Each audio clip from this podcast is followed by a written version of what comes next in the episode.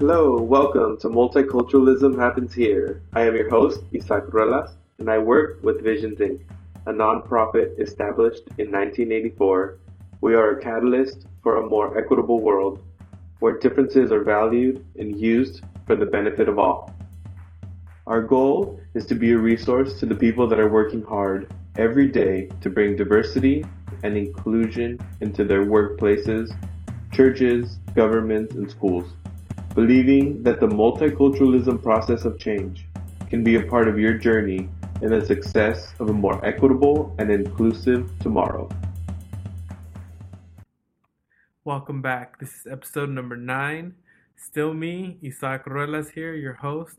And today I'm continuing my conversation that I had with Terry Berman around our work with independent schools and in continuing the conversation, we start off where we left off, talking around talking about white supremacy culture and how it shows up in spaces, especially like our schools, in ways that are unnegotiated, and how that has negative impacts on some of the youth and young people that we work with. We talk about the different ways that we can acknowledge the different cultural scripts that we caught and or were taught around unconscious biases we get into addressing change at the different levels, the ways in which you can set yourself up for success around diversity, equity, and inclusion. We talk about retention. We talk about how to not make the same mistakes around recruitment. And last but not least, the crucial step of buy in from leadership. Let's get the conversation started. There's, there was a couple pieces um, that I want to touch on and maybe expand on, but this idea that um what it means to show up in a way where you I'm I think you said white people show up unnegotiated? And well cultural yeah white cultural space white cultural very much space. yeah the you know it's like when people talk about white supremacy culture right? Hmm most most organizations operate with white supremacy culture because we live in a society that has been defined by white supremacy and I think it's really critical to actually begin to unpack what does that mean and to be able to talk about white supremacy and actually to educate our children about white supremacy, not from a blame shame place, but from understanding this is our historical legacy and that we have a responsibility to begin to unpack it and challenge it and not assume that it's normal and the right way to be. And so that's the piece about it being negotiated. Not that it not that some of the kind of values and ways people show up is bad, right? It's mm-hmm. that we begin to expand the possibilities so that we can both value the written word and value the spoken word, right? Yeah, yeah. And I think that as I'm as I'm looking at it at the cultural level, the way that it plays out at the interpersonal level is that there isn't this constant process of negotiating that's happening and we're not learning how to negotiate. And i think that's one of the things that i really appreciate about the guidelines and that so much of the work that we do starts off right away with the guidelines because i feel like it sets us up to be able to negotiate at that interpersonal level and that we can still have a voice. Right. Yeah. right. Exactly and that's so incredible for young people to be able to see that modeling because of so so much of what we we learn about how to behave and and think and feel around differences you know are things that we've caught. And we just do not see enough negotiating. Right. Exactly. Exactly. That's great. I just want to say the piece about being taught in court because you know uh-huh. I, I i share this in training context that you know i was listening to, I can't remember the name of the professor, but he was speaking about epigenetics and talks about how we are culturally coded from the third trimester, which is fascinating, to mm-hmm. seven years of age. And then we are encoded and it becomes automatic. So we're culturally coded by that time, right? So for educators who are working with young kids, it's really important to be able to begin to raise the conversation. Now, that's a whole other area because I have encountered talking about challenges, the sort of assumption and myth that kids are like a blank slate. you know, and that you Mm. don't want to ruin their innocence. Instead of understanding that they're like like sponges, that you know, from day one they are absorbing everything, and by by three years of age they were already manifesting bias. I mean, they can already manifest racial bias, for example, Uh-huh. right? Yeah. know, they're demonstrating how fast children learn the cultural norms. And so it's really critical that we're having conversations about it, obviously from an age appropriate perspective, but really being able Yeah. to talk about it. So kids can begin to be critical of what they're picking up. Because so much of what kids pick up is not so much about what we say, but the meaning that they make from it. So, for example, if I always walk into a classroom and say, Good morning, boys and girls, Mm. I'm going to pick up that boys are more important than girls because it's always the boys first, Oh, yeah, yeah. right? Yeah. Oh, wow. I love where the conversation is just flowing to. And Yeah, but let me go back to working with schools. You know, that's my little rap on on uh, cultural coding and working with kids. But working in school environments, that piece of understanding. When I've been in school environments where people have get have get that, and they are beginning to think about how can they and within curriculum really actually engage in the conversation about race and white supremacy.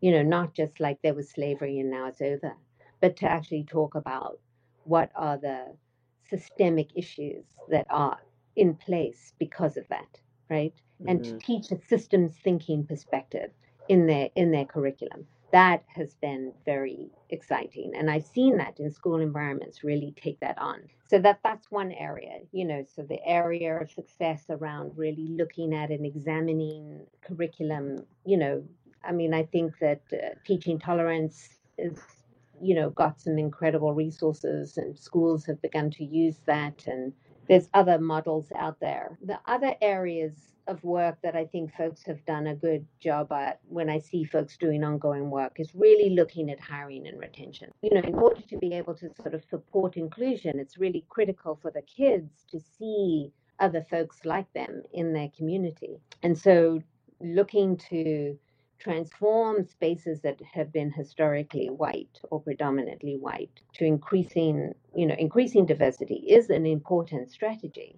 And Mhm. so, and the piece that sometimes didn't get so much attention was on retention. And mm. so now it's about supporting an, ana- an, an understanding of how do we go about doing hiring and what are the ways in which they have been unexamined and exclusionary and what strategies can we put in place to really unpack our hiring practices to ensure that we're not operating with unexamined bias, which everyone does, and to make that a more conscious process by putting steps in place that mitigate that. So that's one, and I've seen in schools where their hiring practices were really poor, really beef them up in a way that has increased the diversity in their community. And then, you know, the next level, of course, is to work on retention. So that that's one area I would say that I've seen be successful. And one of the parts of retention that that I think has also been successful has been really working on how you support entry into a community. So working on a, a, a robust orientation. So some schools, for example, that we've worked with on an ongoing way ensure that folks get exposure to the tool. You know, we've trained everybody in the community, we've done some ongoing work and ongoing professional development. Some places I've supported the equity and inclusion or the leadership teams to sort of continue that professional development internally, you know, so it's not just us doing it. And then making sure that everybody who enters the community gets trained in visions. So that has been a successful strategy. And then, you know, working with the adult body in the form of a committee or with the larger administrative teams to look at what are they doing around student outreach and retention as well.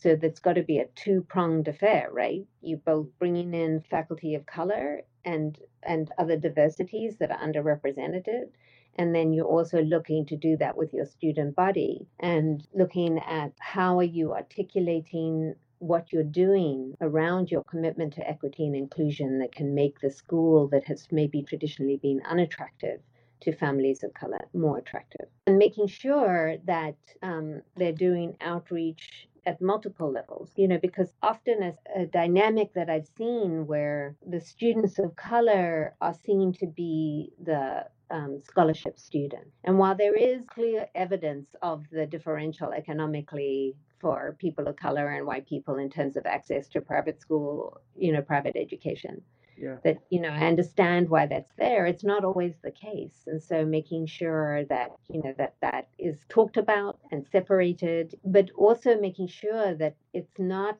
that that folks are not falling into that dynamic where they're not outreaching to families of color who have the resources mm-hmm. as well as to families that might not in order to maintain the the levels of diversity they want in the school environment so that it's not like what you see sometimes this huge differential super rich kids and super poor kids who are you know of color right? Yeah. So kind of a, a you know a, addressing that dynamic.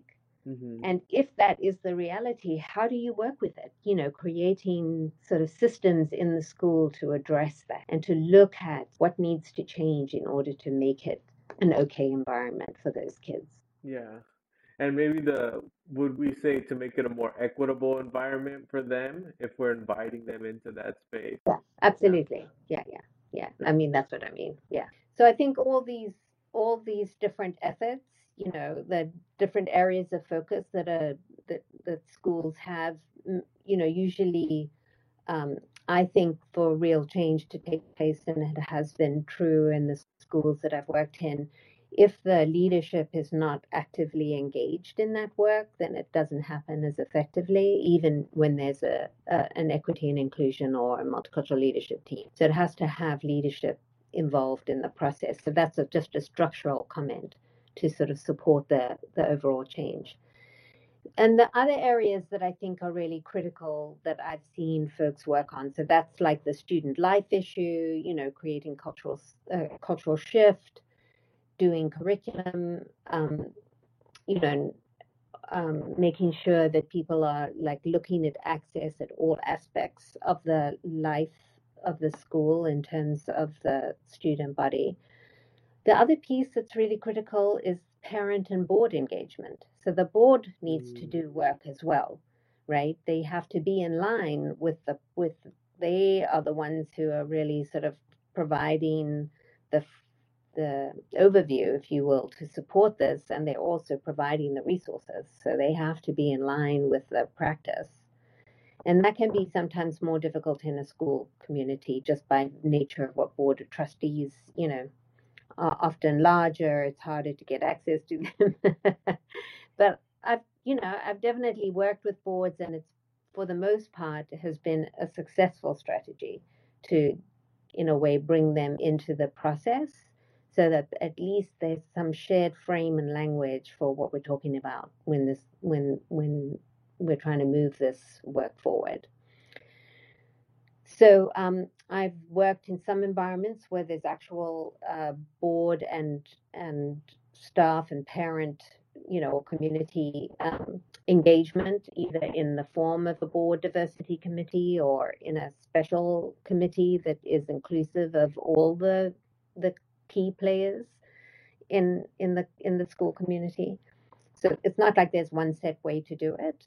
I do think though that having parent um, and board engagement is critical, and as well as doing parent ED, you know, PD rather, you know, doing parent education for mm-hmm. around these issues, because you really, you know, oftentimes the parent body um, you know, might be attracted to a particular school because they they share um, a particular philosophical approach. And sometimes people go send their kids to the school because it's a good school and and it's local. You know, it's like yeah. there's lots of reasons why people go. Yeah. So actually, sort of like you know, getting their buy-in. So when their kids are coming back and talking about these issues, there's some like synergy between what the what you know parents are understanding and what the school is trying to share with their child, right? Yeah. No matter what their age. So that's that I would say is a critical piece as well. And that's where I see schools being successful, where they've really actively engaged. Like some schools provide training for their families as part of orientation, like just, you know, some basic frame that they're sharing with them, Mhm. sometimes using visions tools, you know. All right. Well, Terry, thank you for this conversation. Definitely, there's a lot to to take away, take away, take take take take take take take away. Thank you for joining us on another episode of Multiculturalism Happens Here. If you found this helpful or resourceful, give us a like, subscribe, a comment, or a share. Consider giving to Visions. Visit our website for more information at www.visions-inc. That's inc dot org. O-R-G. If you're interested in joining any of our workshops, trainings, or youth summits, you can find more information and registration on Eventbrite. And if you're interested in having us come to you, contact us for more information. I am Isaac Ruelas, wishing you a brand new day and a better way. Peace.